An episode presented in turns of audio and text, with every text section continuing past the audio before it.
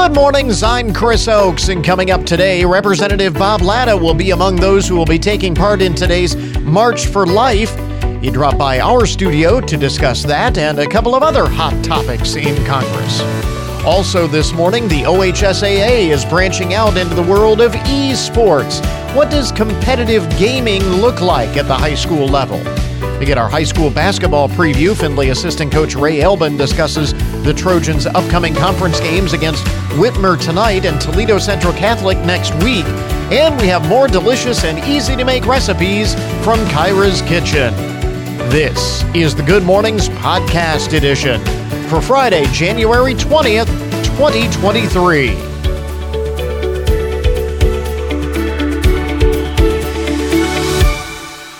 This is kind of interesting for a Friday. You know, as we uh, get up, head to work um, for the final day of the week. You may have heard that some of America's biggest tech companies are laying off employees uh, in preparation for what they believe will be a global slowdown in spending, trying to get ahead of this a little bit. Uh, and again, as life has gotten back to normal post pandemic, some of those tech companies that uh, really saw astronomical growth uh, over the past couple of years have seen a reversal of fortunes. And um, with all of the hiring spree they went on, as you know, demand for their products and services skyrocketed over the past couple of years, now they're scaling back. Well, the New York Post got a hold of one of the 18,000 emails that Amazon sent out. They're laying off like 18,000 people. And how else would they do that but by email? You think about a cold and impersonal way to fire somebody by email. But I guess if you're a tech company, especially a tech company with workers that work remotely all over the world, uh, it's the most efficient way. Basically, the email says this Unfortunately, your role has been eliminated. You are no longer required to perform any work on Amazon's behalf, effective immediately. That's it. That's what it says. That's how they notified people that they were being eliminated from the payroll. Your role has been eliminated. You are no longer required to perform any work on Amazon's behalf uh, it seems to imply that if you want to perform some work on Amazon's behalf, then you're free to do so, but you are no longer required to do. It. Yeah. Sure, love to, just under the goodness of my heart. Um, I know there are a lot of people, older people, are saying this wouldn't be happening if they were unionized. You know, there are uh, a lot of uh, Amazon warehouses and such that are uh, trying to unionize uh, around the country. And uh, it's kind of interesting numbers that were released yesterday from the government. Government has been uh, tracking the statistics on uh, unionized labor for about 40 years, and uh, union membership fell to 10.1% of the workplace. 10.1% uh, of the workforce, rather, in 2022. That is the lowest percentage um, since the government has been tracking those statistics in the past 40 years. Uh, it won't be long before younger generations won't even remember a time when labor unions were an integral part of American work life. That may we may be there now. There are so few people who belong to unions uh, con- as a percentage of the full workforce. Uh, what's interesting is it's the lowest uh, percentage of unionized people in the workforce uh, in the past 40 years, despite a 52% increase in the number of petitions filed by workers who want to form labor unions at their companies. So, kind of an interesting dichotomy there. Uh, union membership peaked in the 1950s at about of one third of salary, uh, salaried workers at that time were unionized. One third today uh, many public employees, such as police officers, firefighters, and teachers, are members of a union. The automobile industry is overwhelmingly unionized, as are skilled trades workers in many parts of the country. But other than that, uh, not a whole lot of unions anymore, which I thought was uh, kind of interesting statistic there. Some of the uh, Other most interesting and buzzworthy stories to uh, start your day. What do you do on a Friday? Five o'clock hits. It's happy hour. You head out, maybe have a couple of drinks after work uh, to uh, celebrate making it through another work uh, work week. Well, here are a couple of related stories. A distillery in North Carolina is planning to create a bourbon that is truly out of this world.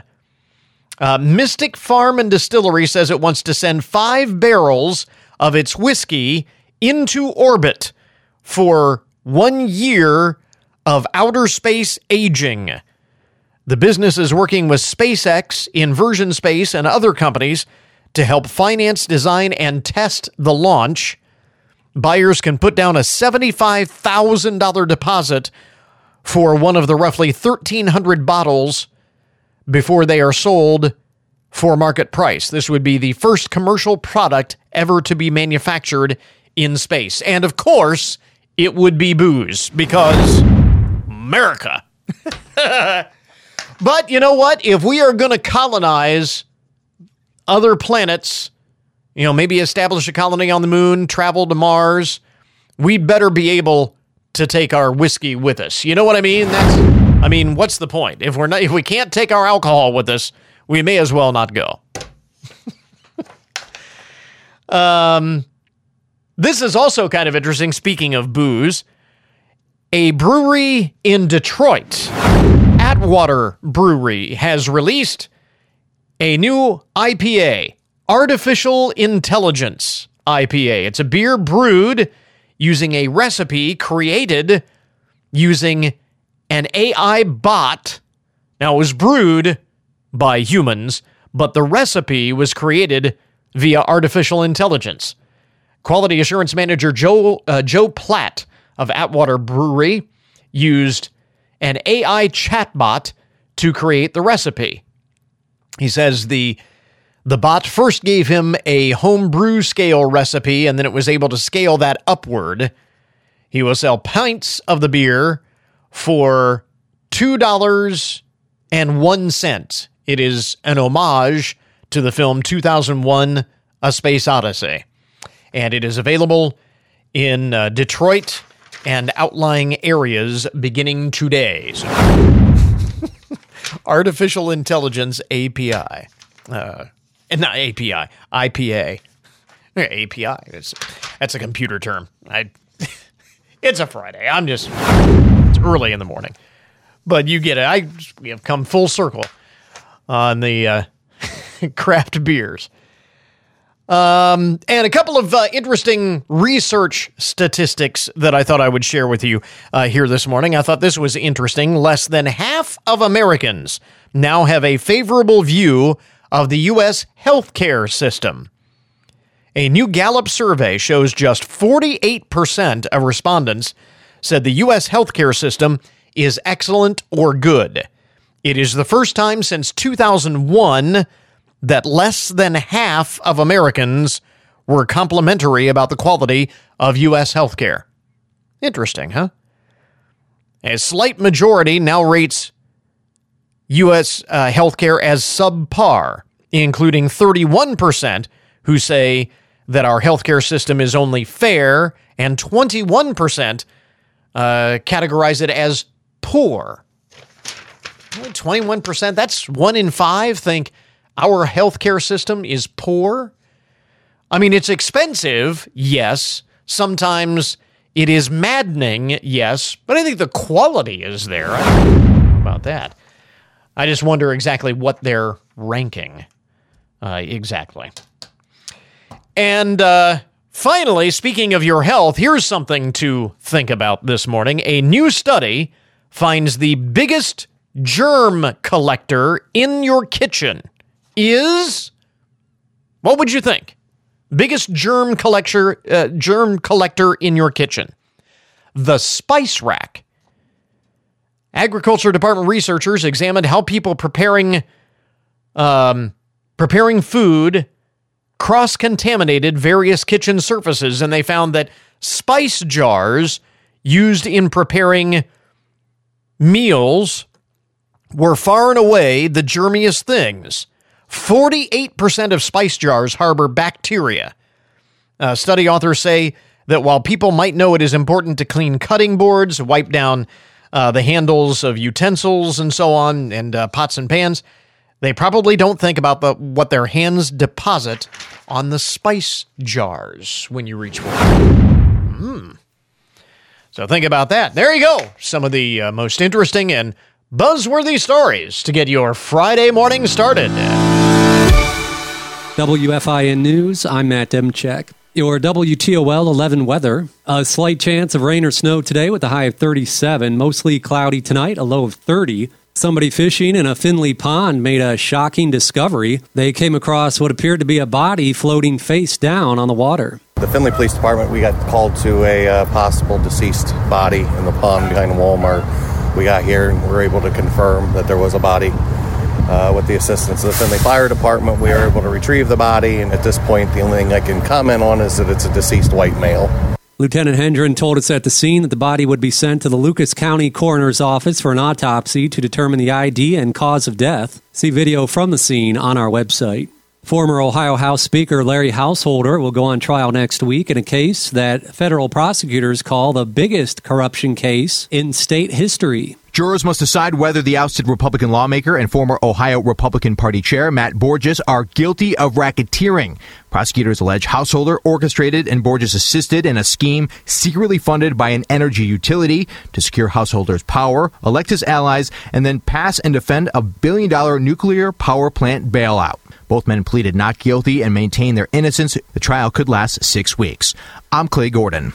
This weekend kicks off Polar Plunge season, the annual fundraising events that involve taking a dip in icy cold water to benefit the Special Olympics of Ohio. The organization is holding seven different Polar Plunge events in lakes or swimming pools around the state. Special Olympics Ohio events manager Haley Melcher says it's easy to get involved. You sign up to take the plunge alongside us to raise money for our athletes, and then you fundraise um, to help out the 20,000 Special Olympics athletes throughout the state of Ohio. Find out more or at sooh.org. Dave James on Winning News.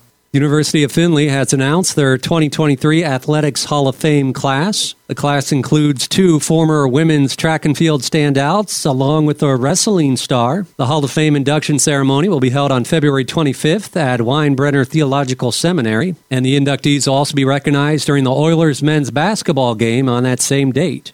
I'm Matt Demchek for 1330 WFIN and 95.5 FM.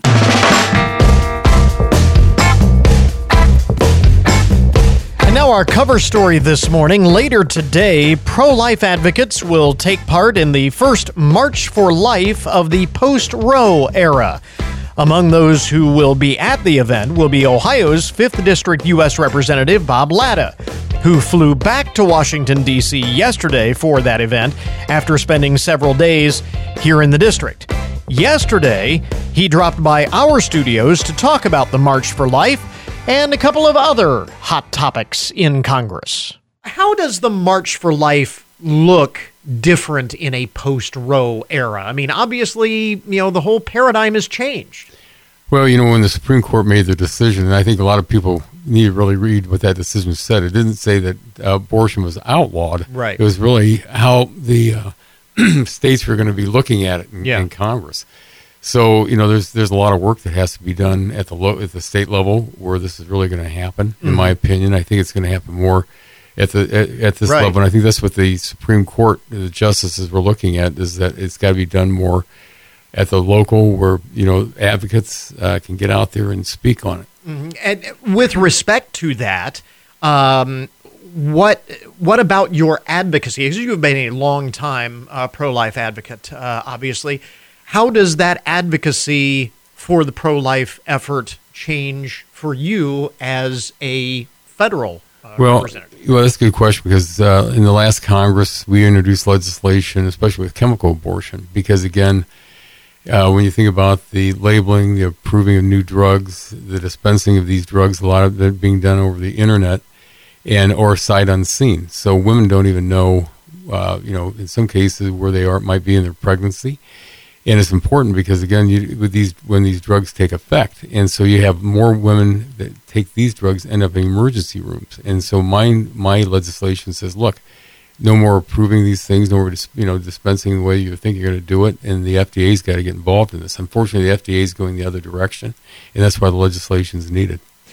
How deep should the federal government go? Again, one of the rallying cries to overturn Roe v. Wade was to leave the decision ultimately in the hands of the states. And now there has been some talk about a federal ban on abortion going uh, completely uh, the, the other direction.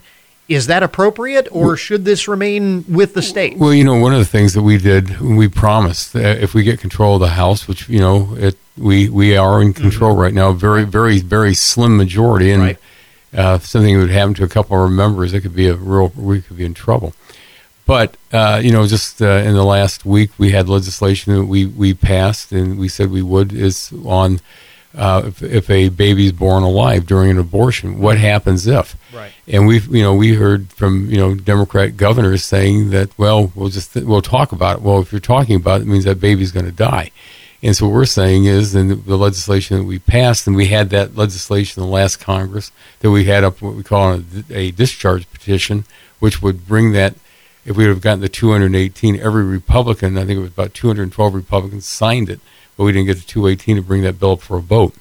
But it just says that, uh, you know, you've, you've got to save that baby. And in fact, uh, I was at a, uh, a Right to Life dinner in about a year, year and a half ago from a woman who survived an abortion as a baby. And so, you know, one of the things that we talk about is that science is really on the right to life side now, because if you go back to 1973 with Roe v. Wade, you know, the, all these things were being said, well, you know, uh, babies couldn't survive, but now we know infants can survive at a very early stage. Mm. And so it's really important it is a, a valid point that uh, it is a different uh, question, a different uh, issue now than it was uh, 50 years ago. You mention uh, a slim majority uh, in the House that Republicans have right now, which is maybe why this issue is getting so much attention. I have to ask you about your thoughts on this whole George Santos question. Should he resign? Well, you see, and this is an, that's a great question because you know there's only one office in the United States you have to be elected to, and that's the United States House of Representatives. We, you know, years ago, uh, before it was you had uh, mm-hmm. senators being elected uh, right. by popular vote, they were selected by the legislatures. Mm-hmm. Now, if, if, there's a vacancy, a governor fills it, and right. so, but I mean, everything in know, the House, yeah. if he were to so, step down, so, there would be a special. So we'd have election. to have a special election, yeah. but you know, and again, this is the problem um, we, so a lot of the stuff that he did, what he what he had done was prior to being elected. So then you know you go to the ethics committee, and so the ethics committee is you know looking at it right now. What what can be done? You know, you know, pretty much the guy lied the entire way through. Right. And I mean, and continues to. It, it's and it's unbelievable that what he has what he has claimed and what he has said, and none of it's true. And so, uh, you know, I think that it's going to come. Two things, you know, one thing would be: is enough pressure going to come from up in New York mm-hmm. that uh, he has to step down? And again, then we'll, we'll have a special election at that time. But uh, you know, it's uh, it's uh, I, in my lifetime, I'm not sure I've ever seen a situation yeah. with someone that gets elected, and then all of a sudden, all of a sudden, here's the interesting question on this: How come it wasn't ever vetted? Yes. Before. And we were like, talking about this just yesterday. That's the scariest part there between the media and yeah, and, and uh, those insiders at the state level and within the party. How did this? Well, this uh, you know, and I and I know this. Uh, if I was out there telling whoppers, you'd be calling me. I know it. Then the the, the other uh, question that was brought up with this uh, uh, this whole issue, at a very minimum, some were saying that he should not have been given uh, committee assignments, and and Speaker McCarthy did give him a couple of low level yeah. committee assignments. Was that inappropriate? Should he have uh, not gotten any committee assignments? You know, and again, uh, you know, that's where the, the, the speaker. Uh, now, we, what we have is what we call a steering committee. Mm-hmm. It's made up of quite a few members, right? And the steering committee is the one that actually puts people on the committees. That's what we what we call populating the committees. And so, the, you know, the overall the steering committee made that decision that he would be put on certain. And again, they're. Uh, I, I, don't want to ever downgrade. Would I, you I, feel comfortable serving on a committee with him? Well, you know, you, because I, th- I think it'd be very difficult to conduct business because all the everybody's looking at him. Yeah. and that's a problem. And we, because I serve on the Energy and Commerce Committee, which is probably the highest A committee you can be on, and uh, it's it's you know uh, years ago we had a uh, we had Anthony Weiner on our committee. committee if you remember Anthony up in, right. from New York, and he ran into some problems. Yes. and uh, you know you have certain individuals that come on committees that don't make don't do well for the committees to operate. And so I think that uh, they're, you know, it, it when they have a committee hearing, he's at it. You know, all all eyes are on him. No question. Um, the big issue in Washington this week uh, is the federal debt limit. Um, should there be preconditions on the authorization for raising the debt ceiling? Well, you know, this is you know we're thirty one point four trillion dollars in debt today. Mm-hmm. I mean, you know, it's hard it's hard for me to even imagine him saying that thirty one point four trillion dollars. And when you look at that amount, we're going to be paying over a billion a, tr- a trillion dollars a year by twenty thirty just to pay interest on the debt. And so what we're seeing is this massive amount of debt has increased over the, especially in the last year and a half with the, when the Democrats and Biden they just started spending money like crazy because we couldn't stop them. And so this money gets spent, and so unfortunately, we're all obligated now to pay for it. So, in my question is, if you got somebody that's driving recklessly, do you let them keep driving recklessly, or do you put some conditions out there? And I think that's important. What we did in the, eh, back around uh, 2011, I think it was that we eh, when we did that that we put some parameters there that we were able to get some controls on things. But right now, what the Democrats want and the president, no, just let us keep spending Yeah. our on our on our way. But we, but the problem is we owe that money. To be fair, we didn't get to $30 trillion plus in debt without uh, plenty of spending on both sides of the aisle. But what I hear you saying is, and, and correct me if I'm wrong, um, it's not the best scenario to use the full faith and credit of the United States as a bargaining chip. But when that's all you have, Well, and it's because this is important because again, uh, we especially on our treasuries, all you know, when people, I look at a couple of numbers every morning when I get up. I look to see what gas, the oil prices for West Texas Intermediate. I also look at what the ten-year Treasury is selling at. So today's you're looking at about three point five percent. That was up to about four point five percent. When you look at what happened in the last year, because the inflation rapidly increased, that was because of out of control federal spending, and so we went from having a you know if you were looking at borrowing money, the Fed was at a quarter percent, and at the end of the year it's four and a half percent, and now they're talking about going up another quarter. So in less than about a year, we're going to see interest rates for Americans go up about over four and a half percent. So I think it's important that we we've got to do something because again, when you look at the amount of money that we owe, and we owe over seven trillion dollars to foreign creditors. Now, what happens if we, we, we miss a payment? We Right. can't miss a payment Right. because all of a sudden the whole world will say the United States isn't a uh, a worthy uh, debtor out there that we can dangerous. trust. yeah. And if we and all of a sudden if they quit because if they don't buy all this debt when we put it out there, all of a sudden everything's going to start crashing. And I mean crashing. No one will have ever seen anything like this ever happen before. Precarious position to be in, to be sure. Again, uh, Congressman Bob Latta with us uh, this morning. Congressman, thanks very much for Hey, taking thanks very much. Really appreciate it. Well, you might have heard about this earlier in the week. The Ohio High School Athletic Association is dipping their toes into the world of video gaming, teaming with Esports Ohio to support and promote its annual state tournament this spring.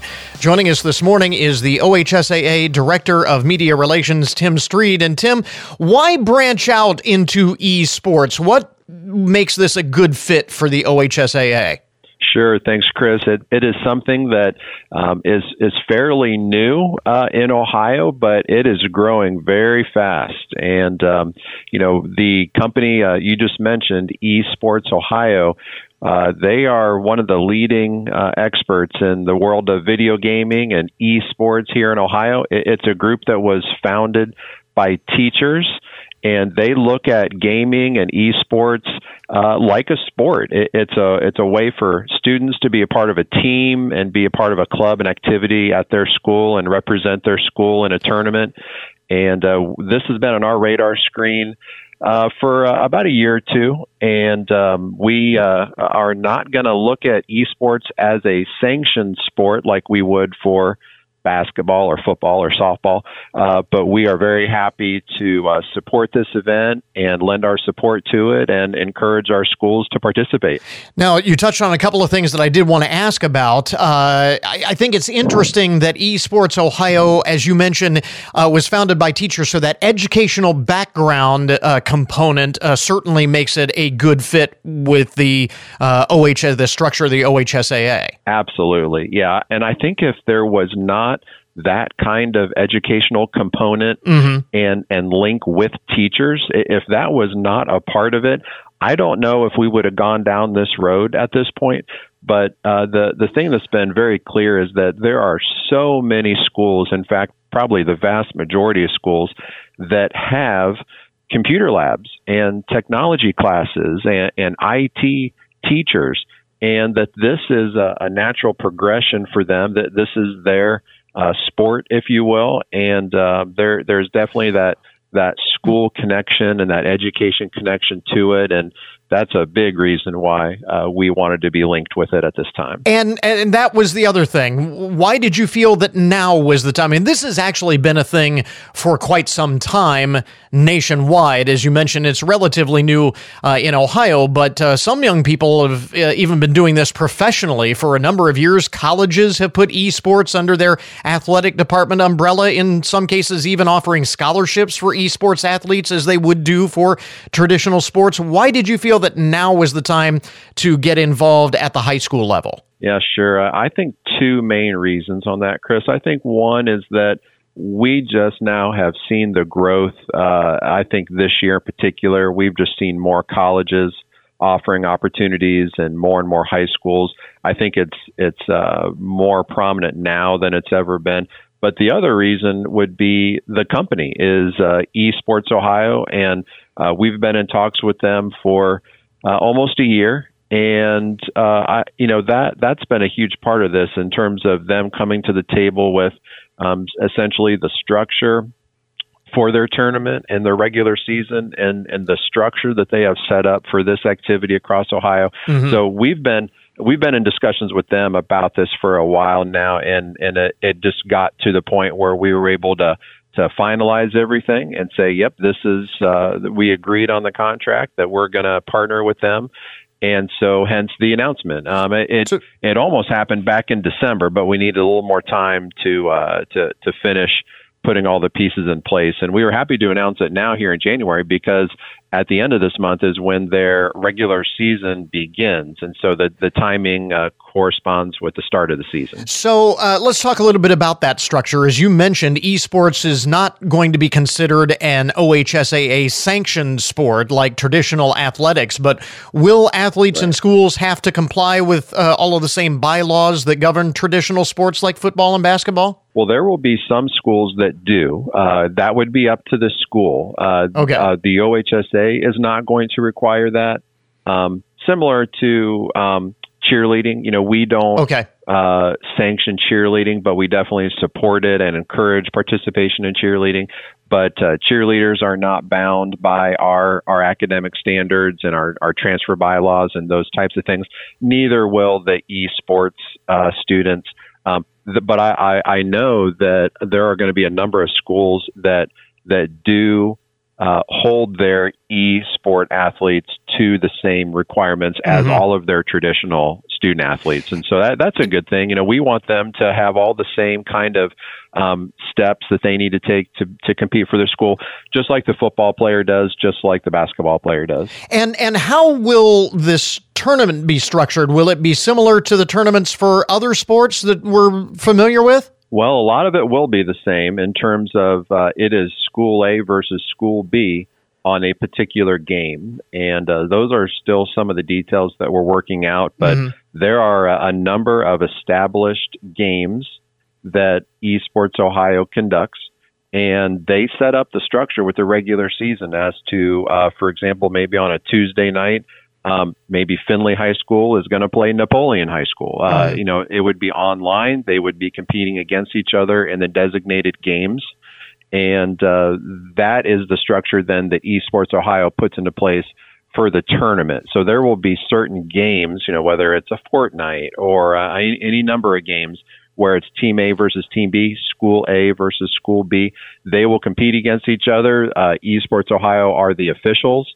Uh, they determine the winner, and then the winner advances on the bracket, and uh, eventually we get to the the state championship esports competition. So I, there there will be several games that the schools compete in, and so there'll be multiple state champions. So when uh, you get to this like state uh, level tournament, will there be mm-hmm. uh, a, a, state gathering, or this will still be done virtually, or is there going to be uh, a, a, tournament site where this will be done? Yeah.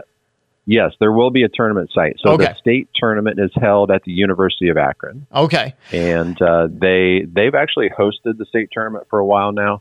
Um, and they had just have a, a great computer area. Uh, there's even spectator area at the University of Akron where they conduct it. So the the state tournament would be um, in person on site there at uh, Akron. You mentioned uh, about the games that will be used uh, with for these competitions, and especially for those who are not really familiar with the whole esports thing.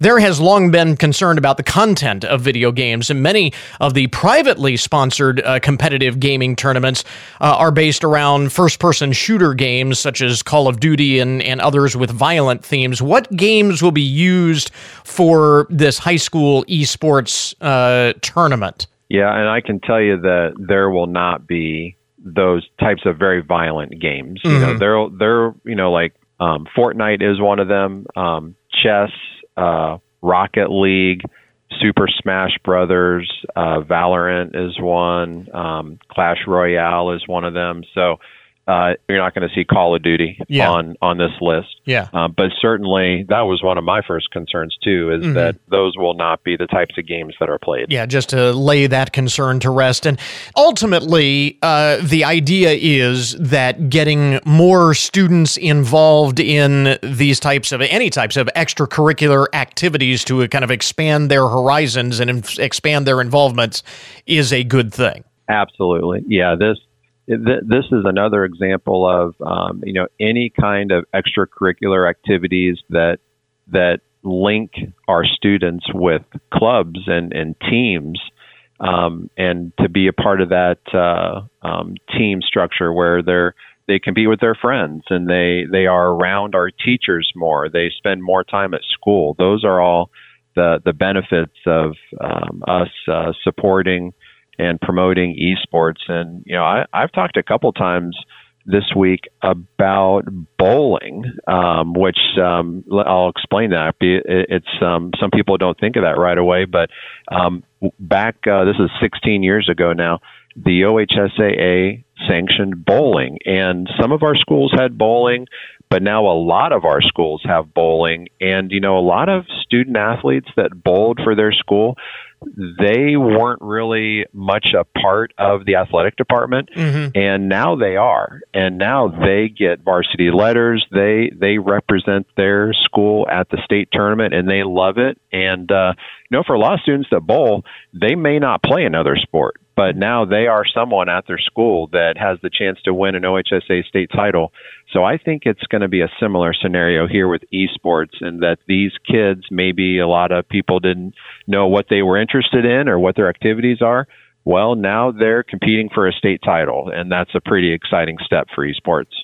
Again, Tim Stried is Director of Media Relations for the Ohio High School Athletic Association, kind of dipping their toes in the world of esports this spring.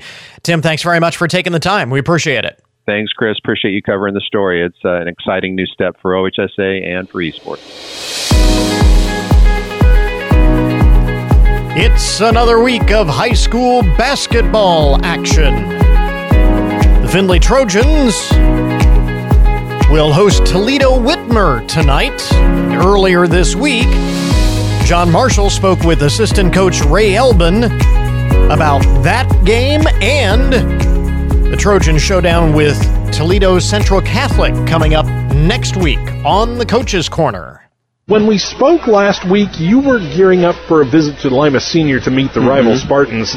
Right. That game went about as well as you you could, came away with a 47 36 Sure, right. win at Three Rivers Athletic Conference. Uh, you pull into a tie for first place. Not a huge scoring night for your team, but it didn't have to be as you played some good defense.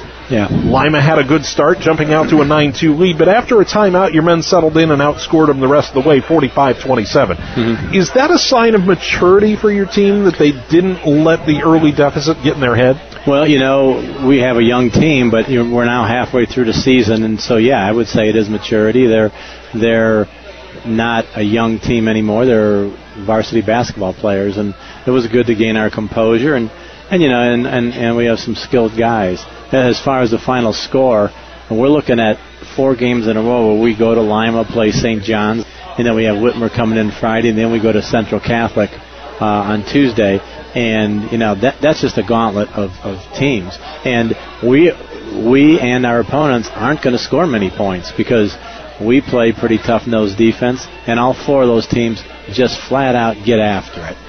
You know, when you get big time basketball and you face good players like that, it's it's not going to be easy to score. So. Uh, we're not a 30 or 29 or 28 percent shooting team. Neither is St. John's. But you know what?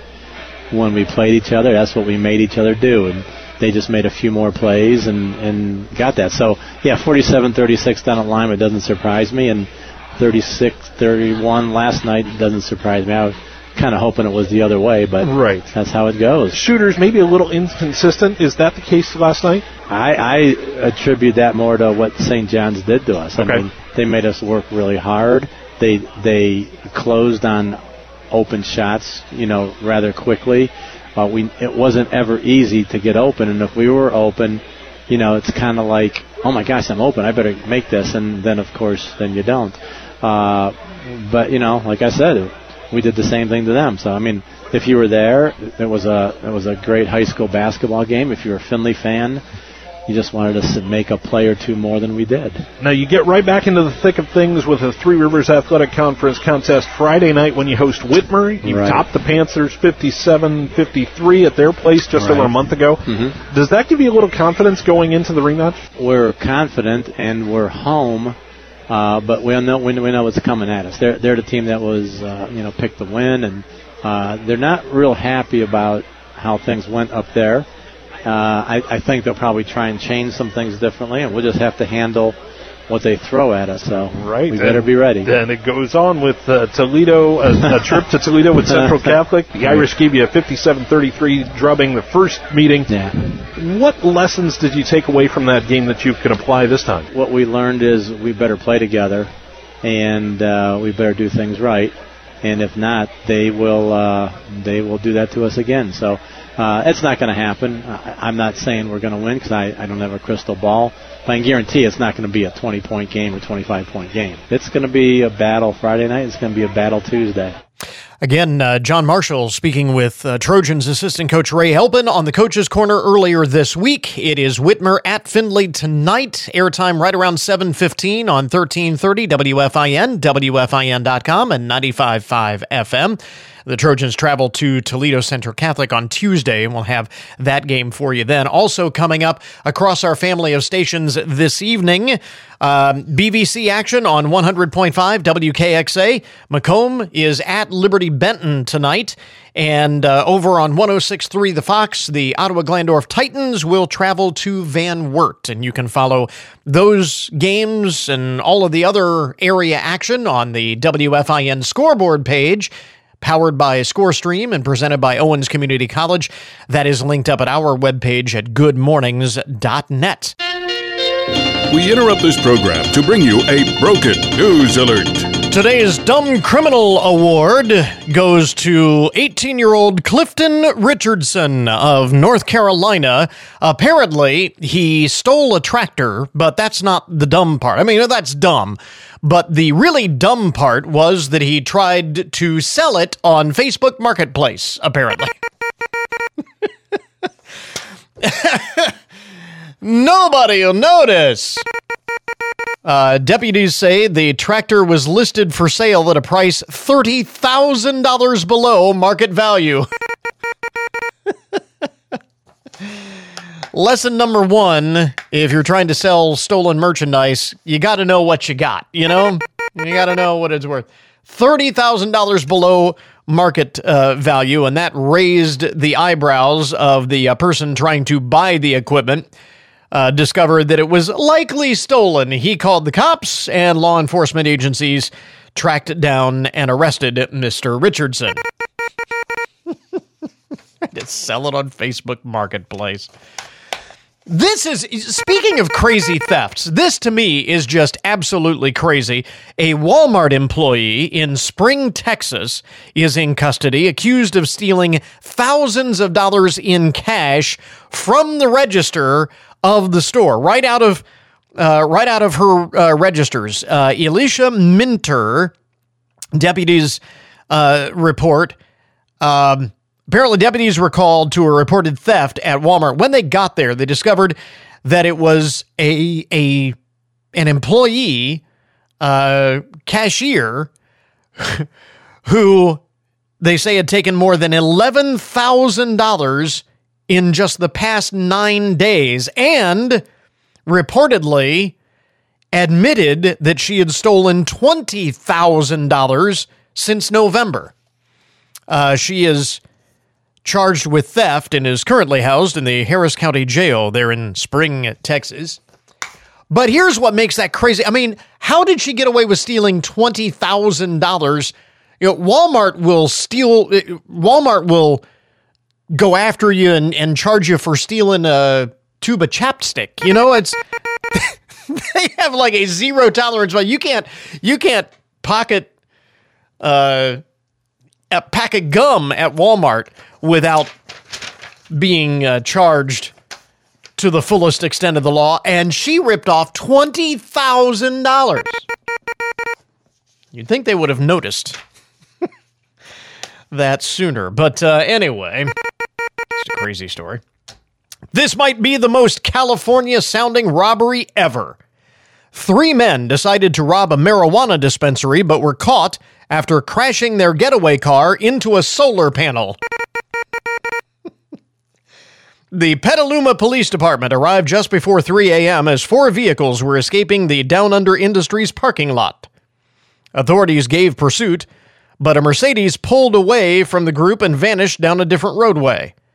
The other cars hit speeds of over 100 miles an hour, forcing police to fall back.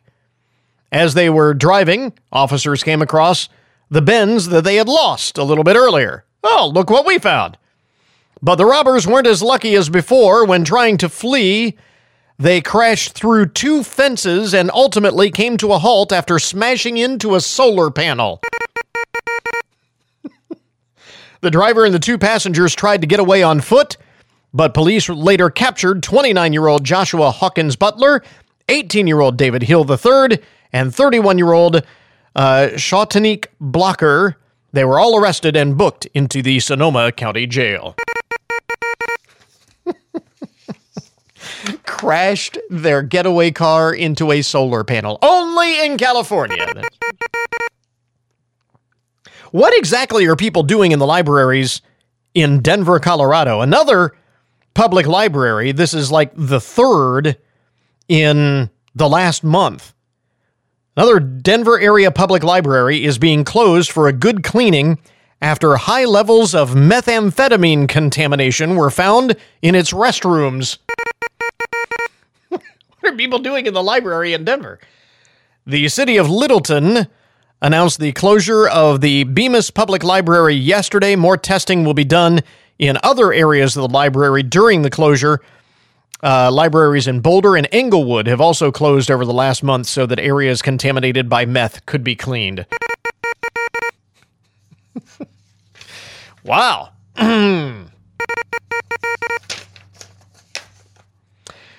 Police say now this is uh, this is kind of interesting. There's drugs coming into this country across the southern border has been uh, very much in the news of late, and uh, I guess they're getting all kinds of creative in ways they're trying to hide this stuff. Police say a massive amount of weed was found inside a shipment of cotton candy at the border in Texas. Customs agents caught nearly $8 million worth of marijuana at the World Trade Bridge in Laredo on the U.S. Mexico border. It was dope sniffing dogs who discovered the 3,300 pounds of marijuana um, inside a shipment of cotton candy. Alrighty then. I didn't even know we imported cotton candy. That was, was a new one on me. And finally, in the uh, broken news this morning, this story here. If you, this is our viral video of the day here. And if you own a large dog, chances are you have a crate for them that is large enough for a person to fit inside. And maybe you've gotten curious. Well, a cautionary tale here. A California couple, Jerry and Stephanie Ferrari, accidentally trapped themselves in their newly purchased dog crates. The whole incident was fortunately they have uh, security cameras in their home. and so all of this can be captured, uh, was captured on video. Uh, in the security camera footage, Stephanie can be seen climbing inside one of the crates and closing. Well, it says, uh, I'm sorry, uh, Jerry first uh, crawls in one crate and Stephanie closes the door. And then she crawls in the second crate and closes the door. And it is only then that they discover that neither one can get out. and they're too far apart to get each other out. so the pair hatched an escape plan, which involved Jerry rocking his body enough to slide the crate forward and turn it so it faced Stephanie's. Took a few minutes to get this to work. Once in position, then, he was able to use his fingers to unlatch her door, and then she reciprocated by letting him out. Had it not worked, they say, they had planned on asking their Amazon Echo to call for help. I really wish that it hadn't worked. I, I, I really wish we could say that that cops got a 911 call for a couple trapped in dog crates in their home, but they they were able to get out uh, without uh, going to that extreme uh, measure. Stephanie then shared the video online, which of course has gone viral now. As for what inspired the pair to crawl inside the dog crates, apparently they had purchased several different brands and were testing out which was the best for their three dogs. At least that's their story, and they're sticking to it. There you go. Uh, that is today's Broken News Report. An update on the odd and unusual side of the headlines. We now return you to your regularly scheduled programming. Take WFIN wherever you go with our updated mobile apps for iPhone and Android. And now you can listen to us on your Alexa device. Get the app at WFIN.com or in the App Store or Google Play. Plus, enable Alexa by searching for WFIN under skills, and you'll soon be saying, Alexa, play 1330 WFIN. And the best part is the apps and skills are absolutely free. On the air at 1330 WFIN and 95.5 FM. Online at WFIN.com and on your smartphone, tablet, and Alexa devices. And now your daily download, the numbers behind the news and the statistics that shape our lives. And I love this one because it relates uh, to what we were talking about earlier with uh, esports and video gaming and all of that. Experts now have come up with a new way to encourage people who spend too much time playing video games to get up and exercise. Researchers conducted a study of nearly 80 gamers from all over the world and found that those who exercised 150 minutes a week, that's 30 minutes a day for five days, those who exercised for 150 minutes a week earned better scores and higher rankings in their favorite games than those who didn't. That's pretty crafty there. In fact, uh, players' international gaming rankings improved by 75%. Concentration jumped by 33%, and anxiety levels dropped by 43%, meaning that they were better at their video games. The study was commissioned by the sports brand ASICS, which helped develop a training program for video gamers who are normally pretty sedentary saying many gamers couldn't jog for longer than a minute at the start of the study, so that their uh, so their training programs had to be very moderate at first and kind of build from there. In a press release, the company a company spokesperson said the results of the study speak to the power of exercise. No matter your fitness levels, the mental benefits of exercise are accessible and beneficial to all. Well, that was a pretty clever way to encourage gamers to get more exercise by appealing to their desire to do better at their games. Very smart. Well played.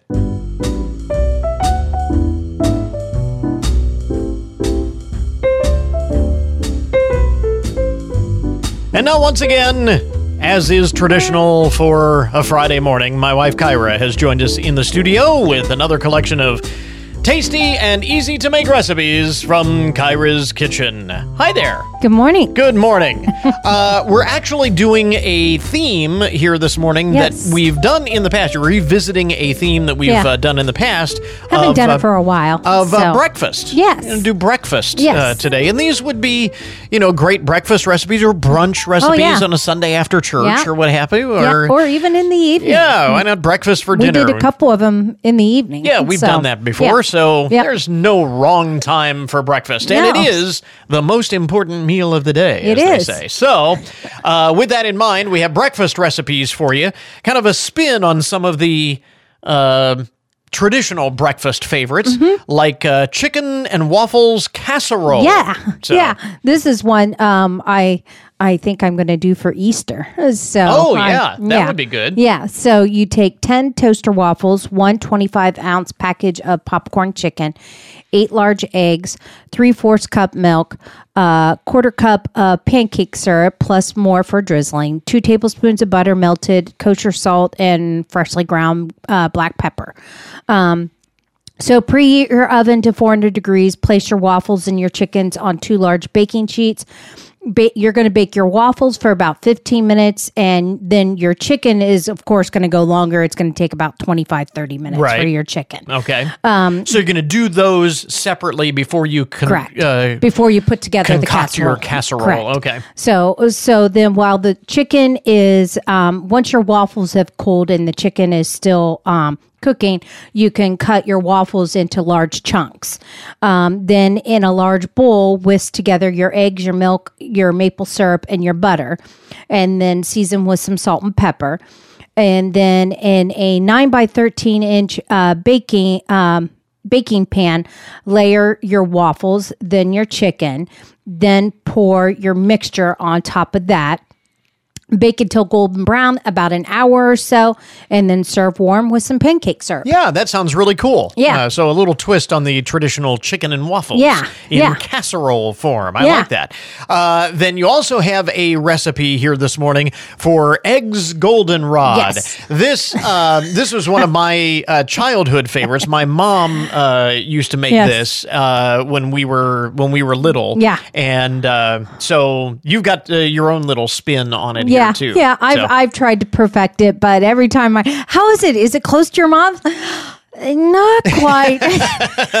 Nobody's ever going to get close to it. But that's That- you know what? that's mom. That's your mom. moms- That's Yeah. moms Yeah. everywhere with Yes. everyone's favorite Yes. childhood recipe. Yeah. No one Can can, make it the way mom does. But this is but this is pretty good here. Mine is my uh, my mom's sloppy Joe.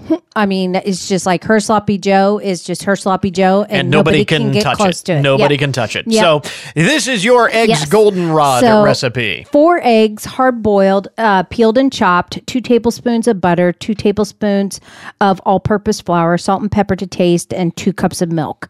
Uh, so, of course, hard boil your eggs. Um, I usually cool them with some cold water really quickly, Mm-hmm. and then um, and then peel them like right after that, and then they, it's, they seem They to peel a- easier. Yeah, they make it. e- it Um, makes it easier to peel them. So, so the longer you let them sit there, the harder it is for it to the longer it takes to peel them. Mm-hmm. So, then uh, once you're all done with that, uh, reserve reserve and set aside a couple yolks. Uh, chop the rest of the eggs into small pieces. Uh, in the bottom of a saucepan, melt your butter over medium low heat. Add your flour, whisk together. Add two cups of warm water. Stir with a whisk until the mixture is thick and bubbly. Um, It's, it's going to take a few minutes to do that. Mhm. So um, then add your salt and pepper to taste. Uh, add your chopped um, eggs. Stir. Use a fork then to break your two extra yolks into tiny pieces, and then sprinkle on that uh, on top, and then serve with some toast and some biscuits. Yeah, some uh, Yep. really. Uh, Or it's kind of like uh, a dried beef gravy Yeah. uh, recipe, It- but yeah, with the- uh, boiled eggs. with uh, hard boiled, eggs. Yeah. yeah, Last night I had the leftovers and I put them over some garlic toast. It was really good. Oh, that's an interesting yeah, idea. yeah. Okay, so Yeah, the good. Uh, eggs that was what I had for supper last night because he had basketball. yeah, I was uh, I was out uh, Yep. last night. Uh, okay, so then uh, also, and this is uh, kind of, a, I guess we could call this a dessert recipe. Yeah, but, it's a um, breakfast. It's a breakfast dessert. Kind of a breakfast granola. treat. It's really good. I made this last night also. uh, so peanut butter and chocolate baked oatmeal. yeah, and it's really uh, chewy. Um, it's not. It's not a cake, um, Okay. but it's really good. So, quarter cup of peanut butter, quarter cup of vanilla pudding, uh, quarter cup of brown sugar, one teaspoon of baking powder, a quarter teaspoon of salt, quarter teaspoon of cinnamon, one and a half cups of quick uh, oats, three fourths cup of evaporated milk, and a quarter cup of miniature chocolate chips or regular chocolate chips. That's what I had, so that's what I used. Okay. So preheat your oven to 350 degrees. Spray an 8 by 8 inch pan with nonstick spray. Uh, stir together uh, the seven, first seven ingredients. With my vanilla pudding, um, I had uh, vanilla cups. So in my um, in my pantry, so I just used one of those. I just used Oh, a vanilla okay. cup. All right. So uh, then stir that together, add your milk, stir all that until it's combined. Add your chocolate chips, pour the batter into your prepared pan, bake for about 30 minutes.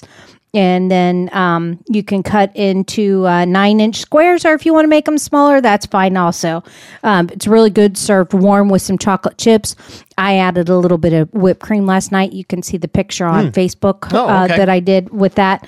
And then uh, stored in a tightly sealed container for a couple days. I, I'm wondering if that is kind of like. I know it's oatmeal, but Yeah. al- almost like a granola bar type. Sort thing. of, but Is it's it- not crunchy. This is That would be chewy, like a chewy yeah, granola it's bar. chewy granola. Yeah, it's down. It's down on the uh, stove if you want to try it. I haven't had a chance to yet. I did see that there Yeah. though. Yep. Uh, when I got home last night. So uh, Yeah. yeah. and it's not It's- granola. Although. I guess you could use granola in there. Yeah. Um, you could add Yeah. some granola. And anyway, Yeah, I just something to think about. yeah. So- maybe put a twist on that if you want to twist. give it a try and or let us or know. or crumble some granola and put it on top of it after you've made it. Okay. So Yeah, p- well, give it a little that bit of crunch. So the So- chicken and waffles casserole, the eggs goldenrod, and uh, the peanut butter and chocolate baked oatmeal uh, are the recipes of the week, and all of those are posted on the Kyra's Kitchen Facebook page at Kyra's Kitchen WFIN on Facebook. So make sure that you follow the page for all of the uh, latest recipes and other goodies there from Kyra's Kitchen. And if you have something that uh, you are looking for, if you have a, uh recipe request, by all means, reach out uh, on the uh, Facebook page. You can message Kyra that way. Um, you can also share your favorite recipe. Yes. Uh, we've had some folks uh, share their favorite recipes that have popped up on the show from time to time, and uh, you can do that on Facebook as well at Kyra's Kitchen WFIN on Facebook. It is also linked up at goodmornings.net. My wife, Kyra, thanks very much. You're welcome. And that will finish up our podcast for today. Thanks to all of our guests for joining us on the program this morning. And remember, you can get more information about all of the topics that we talk about each and every day on the program at our webpage. Check us out online at goodmornings.net. Coming up Monday on the show, exactly the kind of motivation you need to start another week. The original Life is Too Short guy, Scott White, shares strategies from his new book to make every day the best day ever. So until Monday morning, that is Good Mornings for this morning. Now that you've had a good morning, go on out and make it a good day, a great weekend. We'll catch you back here next week.